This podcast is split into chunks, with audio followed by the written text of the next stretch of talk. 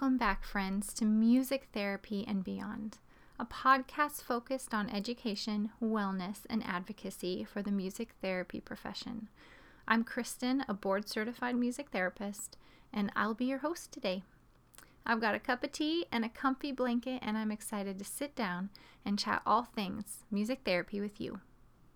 Today is our second clinical segment focused on clinical strategies to use in our therapy sessions, homes, schools, and other treatment centers, filtered all through the eyes of trauma informed care. This is an extension from our very first learning segment, which is episode number one for Trauma Informed Care, a review and call to action. If you haven't listened to that episode, I highly encourage you to go do that first and then come back here and, and meet us back here. So let's take a moment before we dig into the episode to center ourselves, and then we'll jump into the episode.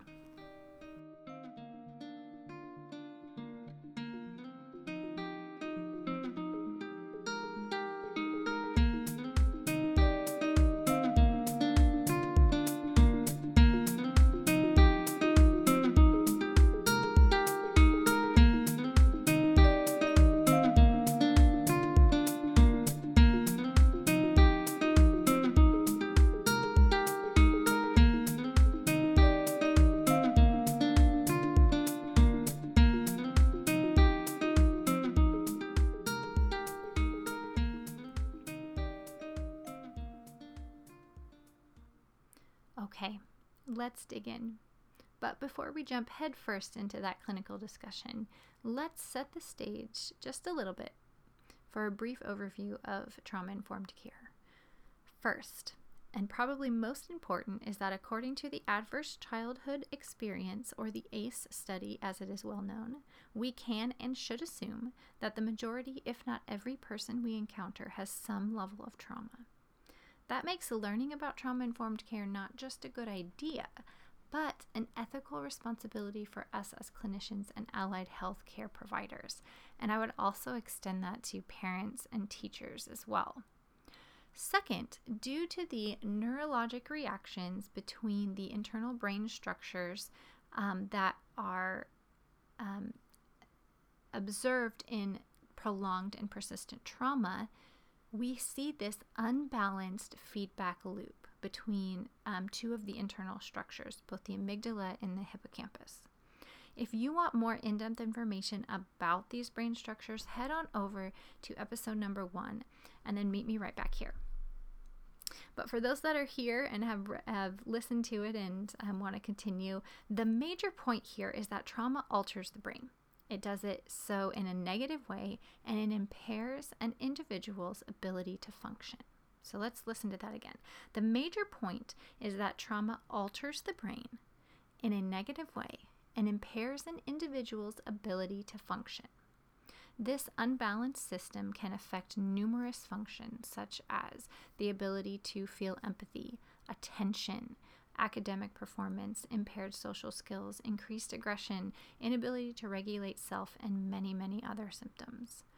When the brain is in this heightened sense of stress that is brought on by a trauma experience or a trauma sensory input stimulus, that can be like being re traumatized, um, you know, uh, triggers and things like that, um, that cause this heightened sense of stress, the brain cannot function or develop normally. So as clinicians, this is where we come in, and this is this is why it's important for us, is because the clients and and even I would say as teachers, um, you know, you're going to be experiencing students that have trauma, and so it's important to know some strategies to use in the classroom um, with this trauma informed care lens um, that you're looking through. So, in the last episode, we spoke about the neurosequential model of therapeutics, and that is developed by Dr. Bruce Perry, which describes the difference between unpredictable and predictable environments that lead to vulnerability or resilience, respectively. So, unpredictable leads to vulnerability, predictable leads to resilience. We highlighted the therapist, parents, caregivers, teachers, and other positive adult figures' role as being the second path, which is very rich with predictability, which leads to resilience and actively attenuates or begins to heal the trauma. We do this in three ways. One, creating consistency and predictability, two, building connections or positive relationships, and three, learning social and emotional skills. We also highlighted the relationship between all three of these factors of change where they build and support each other. So, for instance, um, creating like a consistent and predictable environment in your session, classroom, home supports your connection with an individual, which then leads to opportunities to learn and practice social and emotional skills in a safe and supportive environment. So, as you can see, all of these strategies can build and support on one another. I'm sure that you are already thinking of ways that you can utilize these strategies that we just spoke about consistency, predictability, etc. And the truth is that many of the protocols and strategies and interventions that we use as music therapists and other creative professionals and teachers are really effective. In fact, music is an amazing tool. And I like sets of three. So for the next half of this podcast, we're going to use um, a formula of three. Number one, awareness. Number two, learning. And three, intention. Now, the first step in implementing effective trauma informed care is awareness. This is part of what we've already addressed awareness of the prevalence of trauma and awareness of those three main factors of predictability and consistency connection, and learning social and emotional skills as those um, factors of change. Now comes our learning, the second um, part of my formula. This is where we look at effective strategies that can help in combating the effects of trauma for our clients, students, and children. Now, I do want to make a note here that all of our resources and links are available on the show notes at our website at www.musictherapyandbeyond.com. I also want to mention and caution you, as I did in the first episode of this trauma series, that this series is not meant to replace official education on the subject or be a complete review of trauma informed care. I highly encourage you to seek out more information, as being trauma informed is a continual journey that involves bringing awareness and intentionality to your practice and work with individuals and groups, and honestly, in your home. So, this episode is by no means a complete list of strategies, but rather is meant to pique your interest and give you ideas to get started with on your trauma informed journey. Let's look first at strategies to align with that first factor of change the consistency and predictability. So, what does this look like? Like on a daily basis, basis what are they talking about? Consistency and predictability. This may look like predictable daily structure. Um, so, family meals, limited media and television, consistent exercise and sleep routine, positive relationships in the home, and in one's community for support and connectedness. In this environment, parents and other positive adult relationships are responsive, they're predictable, and they're safe. Strategies for this factor of change within a clinical setting seem simple, right? Consistency, predictability. We know we know this is important. These are important things. But the truth is that they are simple strategies, but they're sometimes the difficult aspect is creating the right consistency for your clients or your students or your child and follow through. So, choosing the right strategy and following through. So, here are a few ideas to consider. Number one, creating and following a routine and schedule. Seems simple. So, here are some ideas, including consistent schedule within the framework of your therapy sessions. Let's say a specific flow of intervention types so your clients or students know what to expect. This can be in a classroom too as a teacher. This is, of course, um, can be for children and adults. So it's not just children oriented, it's for adult clients as well and adult groups, individuals and groups. So maybe it looks like you have a greening intervention, and then following that, you always have a sensory or a brain break. maybe you are like a warm up maybe you always you then always go into a social skills and then another sensory opportunity and then maybe group drumming um, and then maybe a mindfulness and cool intervention cool down intervention and then it concludes with a farewell farewell. That might be just like a very simple but it's a consistency that you would have those areas or types. That doesn't mean that the intervention is always the same but it means that the um, client can expect what's coming next. So within this, you can further create predictability with like a consistent hello and goodbye song, which lots of music therapists we do. Um, but consistent like brain breaks or wellness interventions. Um, so whether that's breathing exercises or like improvisation or things like that, if you you know have it at a specific place in your session so that the client knows where to expect it. Um, consistent group interaction options such as drumming or songwriting. Maybe it's at a specific time in the session. Now, as music therapists, we're also taught to have lots of flexibility, and we want to make sure that we're not teaching the intervention, um, but training the goal. So it's this is we want to make sure we have a, a, delicate balance but know that when you are especially with children when you're consistently starting in trauma informed care and you're building that initial relationship it's very important to keep things consistent and predictable. Then once they have the framework and they're comfortable and they feel and they know that this is a safe place and this goes with adults and children know that it's a safe space then that's where you can alter things and then and just slightly so that then um, they can learn that resilience aspect. So you want to make sure that you change it eventually, but first you have to have enough consistency and predictability for them to feel safe in your environment. So it's important to create an expected energy flow within your session so your clients and students know what to expect at what time in the session.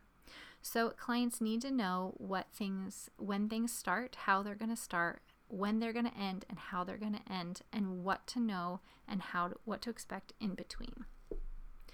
So, creating a consistent and positive routine of entering and exiting the session is also important. So, it's not just within your sessions, but also when you're coming, when they come into the session and when they leave. So, if they're, if you have a huge group of, um, let's say, eight, nine, ten year olds that come and they just kind of all grab a chair and they're this is an opportunity for a lot of un, for them to be unregulated.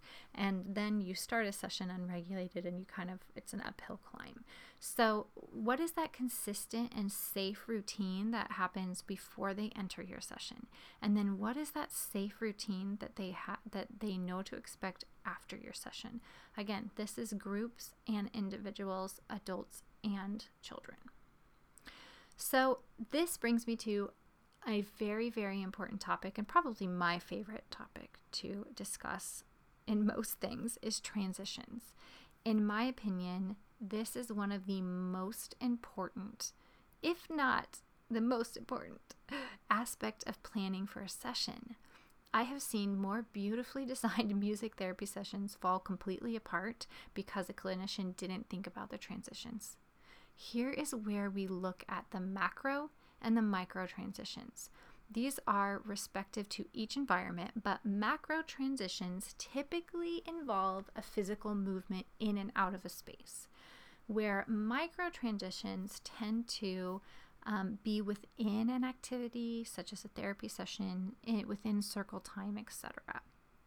So, macro transitions, these are those big transitions, are those that mostly happen into the therapy session and out of the therapy session. So, just like we talked about, consistent routine as they enter and they exit. In the school setting, let's say these are transitions between classrooms. Maybe they're they're moving classrooms for different um, times during their day, um, or from recess to the classroom, or the lunchroom to the classroom, or um, on a smaller scale, these macro transitions can even be from like different parts of the day within the classroom. So if they're like a classroom that stays inside, especially now in the middle of a pandemic, most of our classrooms are not moving different rooms or going in the hallways. But even within like circle time to like a seated writing time uh, to reading time. So those are all different major where the child is the child in that situation is going to be getting up and moving to a different spot. So that's an opportunity for to be unregulated. So in the homes, here are some ideas of macro. So going to and from the car to a restaurant or to an event, to and from, these big major changes. On a smaller scale, these can also be to and from like bed and nap time. So those transitions during the day between mealtime and bedtime or playtime and reading time where they're physically moving spaces. So those micro transitions, so those were those macro, those big trans bigger transitions.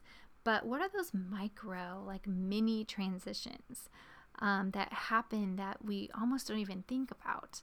But as clinicians and as parents and as teachers, we have to think about, um, especially with trauma informed care. So these happen mostly inside of a therapy session or inside of a classroom.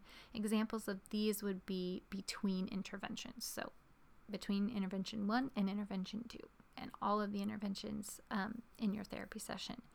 In a classroom, this could be those transitions where, you know, you're in circle time, it's all within circle time, but it's, you know, you're finishing calendar, the calendar and activity to maybe you're going to a letter activity. And there's, you know, you have you know, maybe visual aids that you're switching, and maybe clients are switching, and things like this, and students are switching jobs. Those are opportunities to really um, have times that are unsafe for for clients because it's they don't know what to expect in those times. So we have to give them that structure. In the home, it looks like transitions during specific routines, such as like bedtime routines. So going upstairs, brushing your teeth, getting dressed, reading, singing, and actually getting into bed covers up. So, what do those transitions look like in your day for your clients, or in your home, or in your classroom? Um, depending on on what um, lens you're looking at at this uh, podcast with, but what are those macro and what are those micro, and just being really aware of of where where those are. And here's a really great way I always think about what transitions are when we really break it down. It's the space between. So my mind directly goes to Dave Matthews, the space between the tears we cry and the laughter that keeps us coming back for more. Okay, so I digress, but hopefully that will help you remember that transitions are the space between. In my professional opinion, this is as important as the interventions you create. If your transitions are unpredictable and not planned, then it will be an unsuccessful experience for a client, and that can cause the client to feel unsafe, which is exactly what we do not want in trauma informed care. A therapy session should feel cohesive and be consistent with flow of energy from start to finish with opportunities for successful transitions. Successful transitions for clients with trauma are they're essential. They're they're essential in having a productive therapy session. So, um, and I would say the same thing for a classroom. So now I'm going to stop there in transitions because I could dig so much deeper into transitions, and in future episodes, I will specifically um, address that. But for now, just begin to bring your awareness to what macro and micro transitions in sessions, classrooms, and homes look like. Specifically for trauma informed care strategies, these are highly important.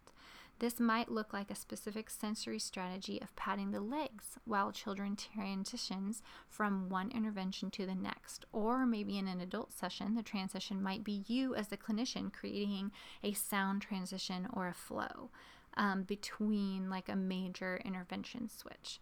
This is where you can get to be creative as you look at what is best for you in your environment.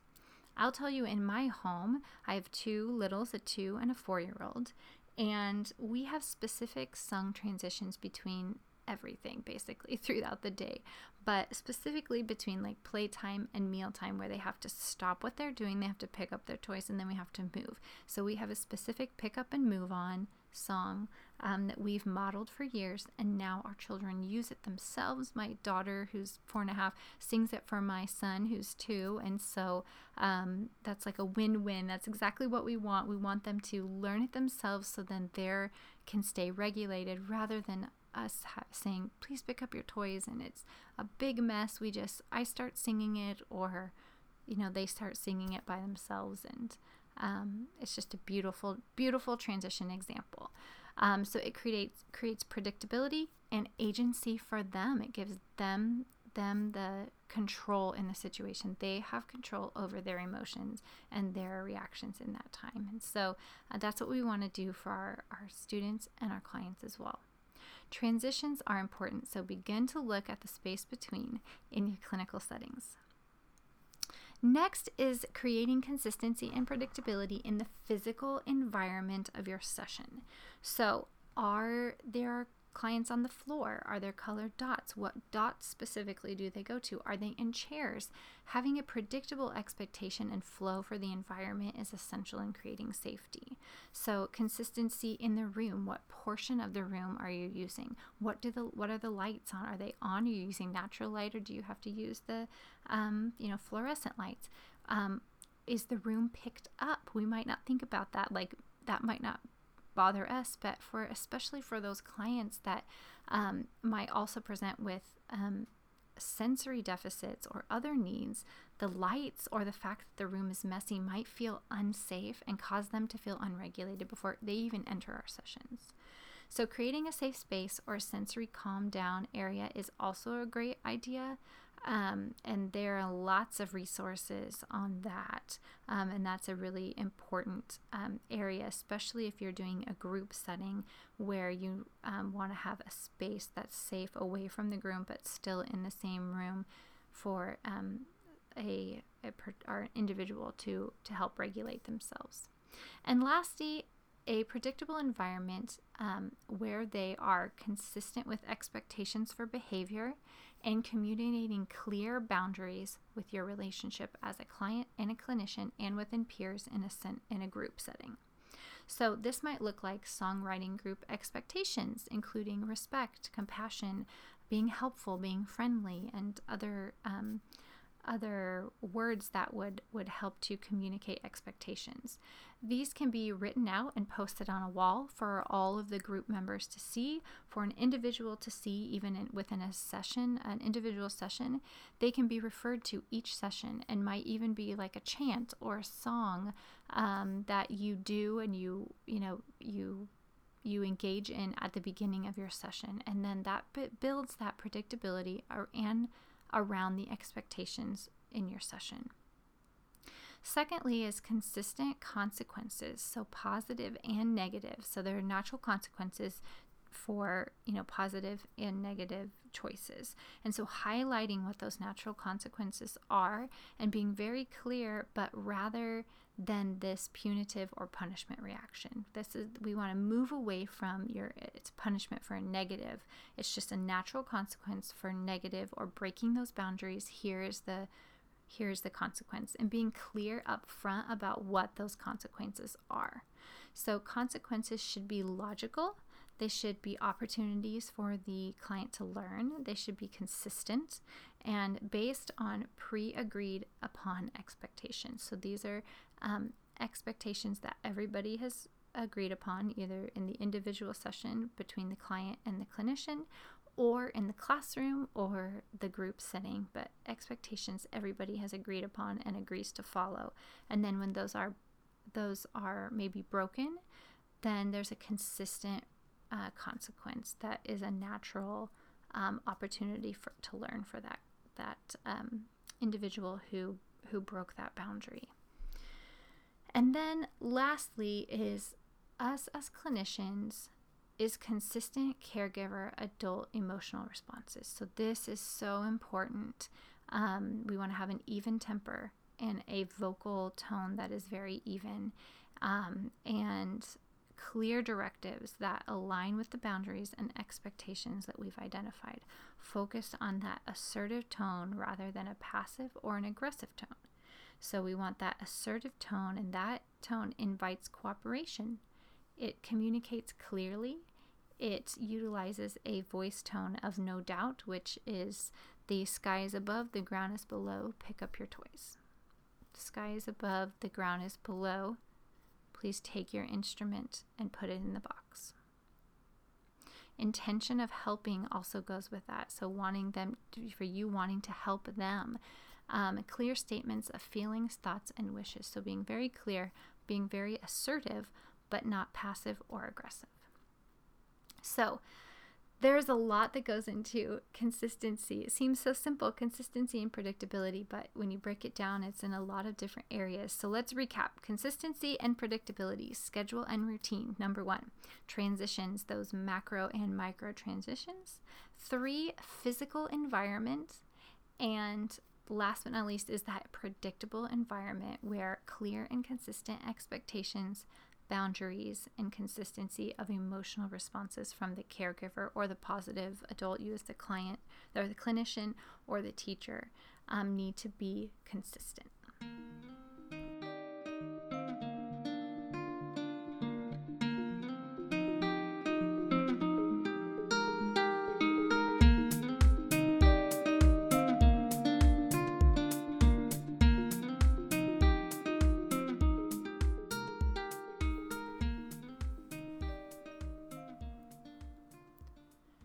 So, the second factor of change that we spoke about in the beginning is connection or positive relationships. So, first was that consistency and predictability, and now the second factor is connection or positive relationships.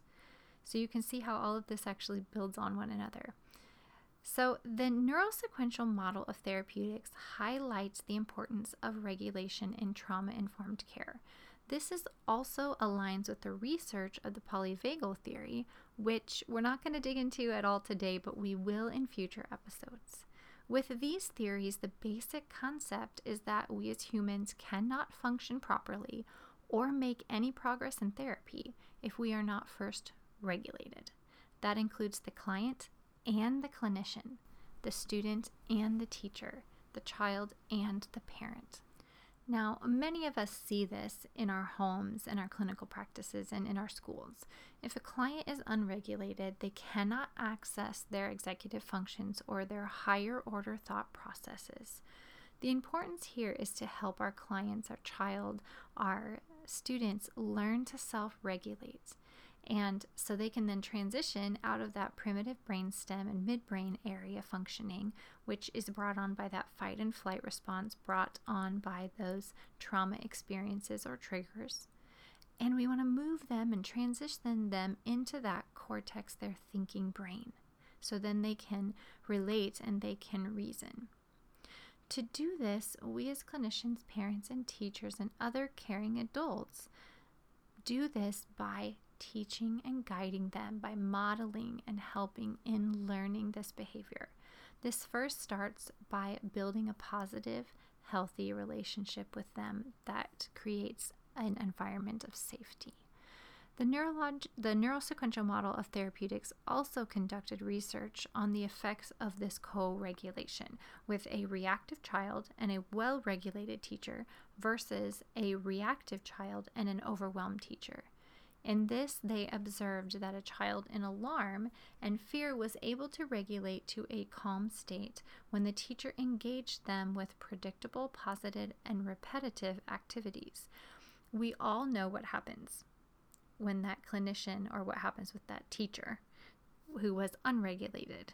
The child then escalates, and then no one is calm and then we have a, a big situation on our hands. So that goes exactly the direction we don't want it to go. But what this study showed was that co regulation is effective and how important it is. So, in this instance of this second factor of change, which is to connect and build positive relationships, we as the caregiver, parent, teacher, clinician want to first help the individual regulate. That is the number one. It's three R's it's regulate, then relate, then reason. So, first, we want to help our individual regulate. Second, we must relate and connect with the individual through an attuned and sensitive relationship, building positive rapport with them. And finally, in that third step, we can support the individual to reason by reflecting, learning, remembering, articulating, and becoming self assured after an incident.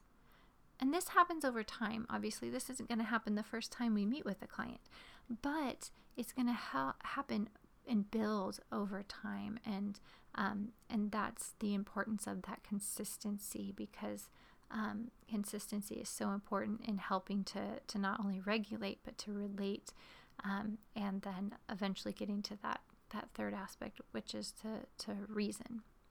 So strategies for this include building rapport, relationship building. This can be done in a number of ways um, that we've spoke about in this last section, including creating predictable and consistent environments, consistent consequences and boundaries, consistent responses, including an assertive tone, and an overarching relationship built on unconditional positive regard.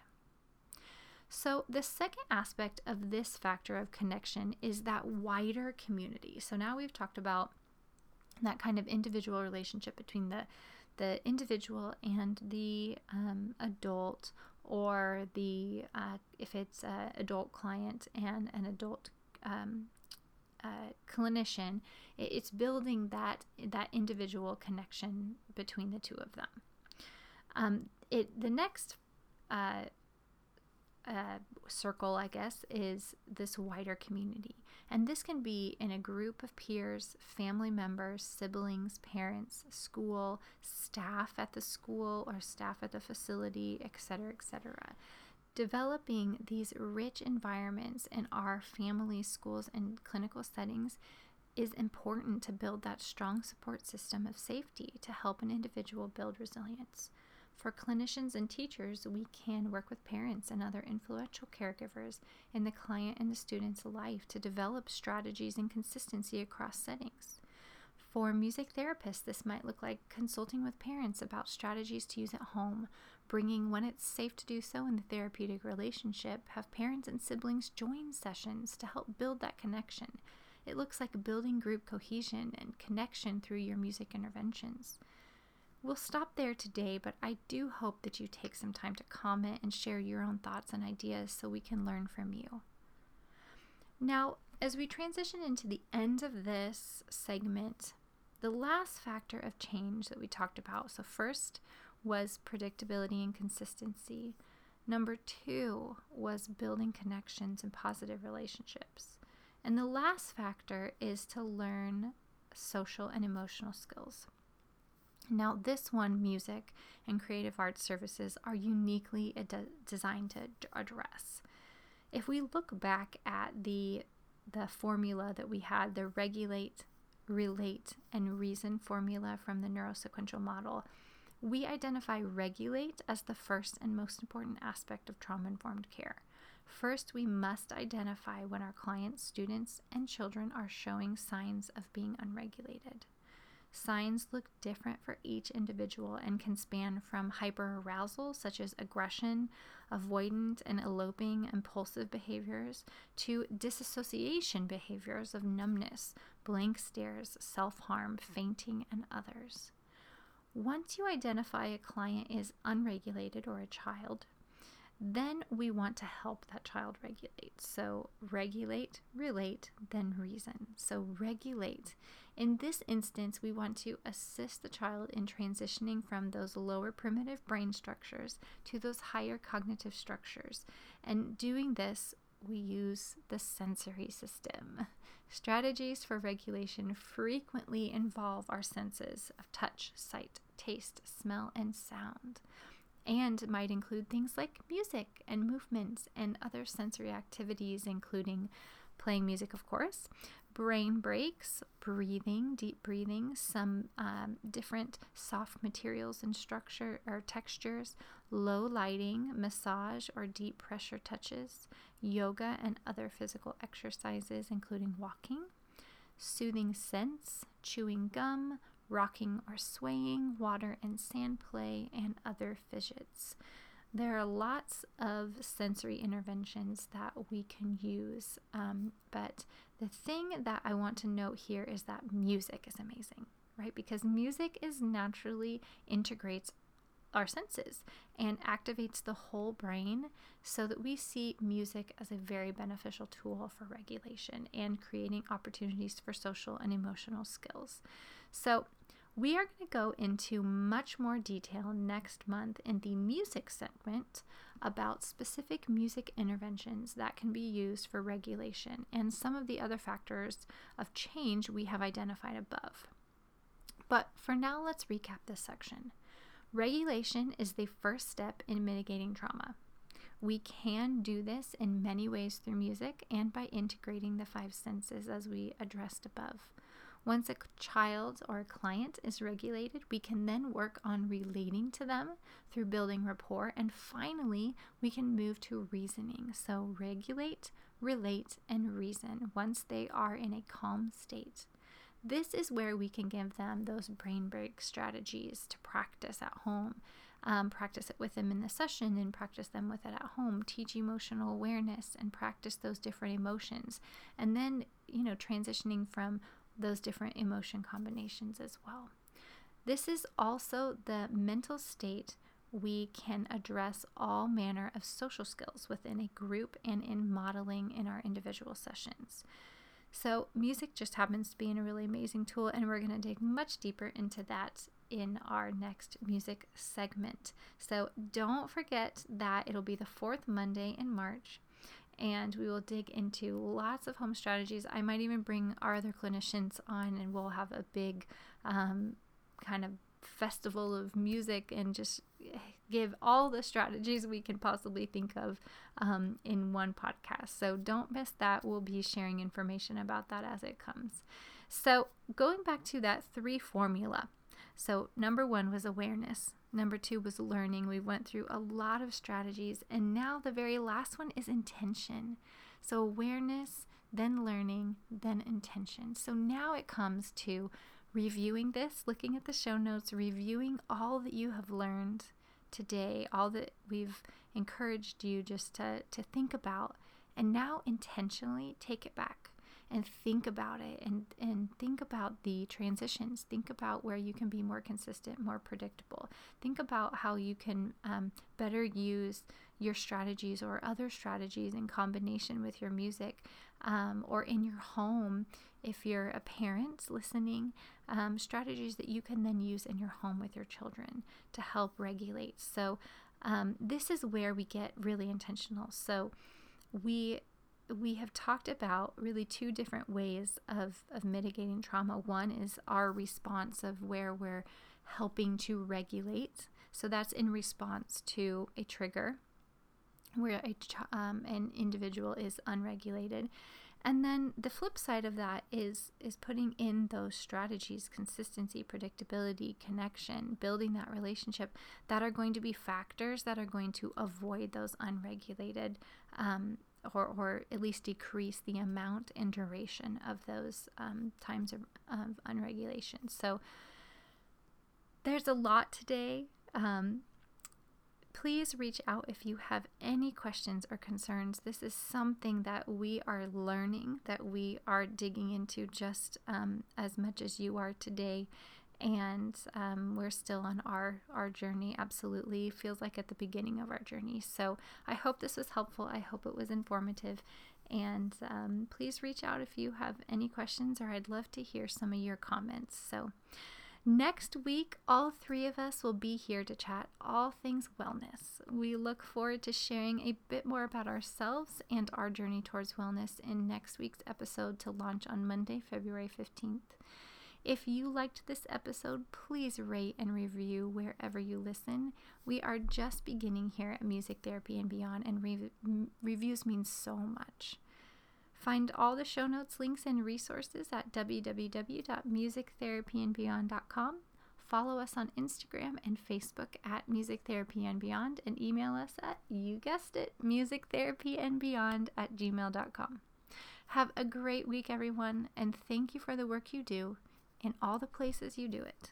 We'll see you next week.